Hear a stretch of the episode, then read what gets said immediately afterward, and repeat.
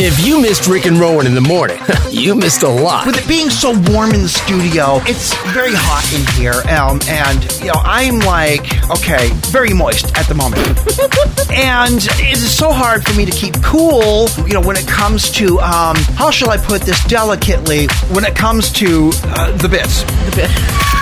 The bit. You- have got to find ways of keeping cool. You have been gracious to acquire a pair of new underwear for me.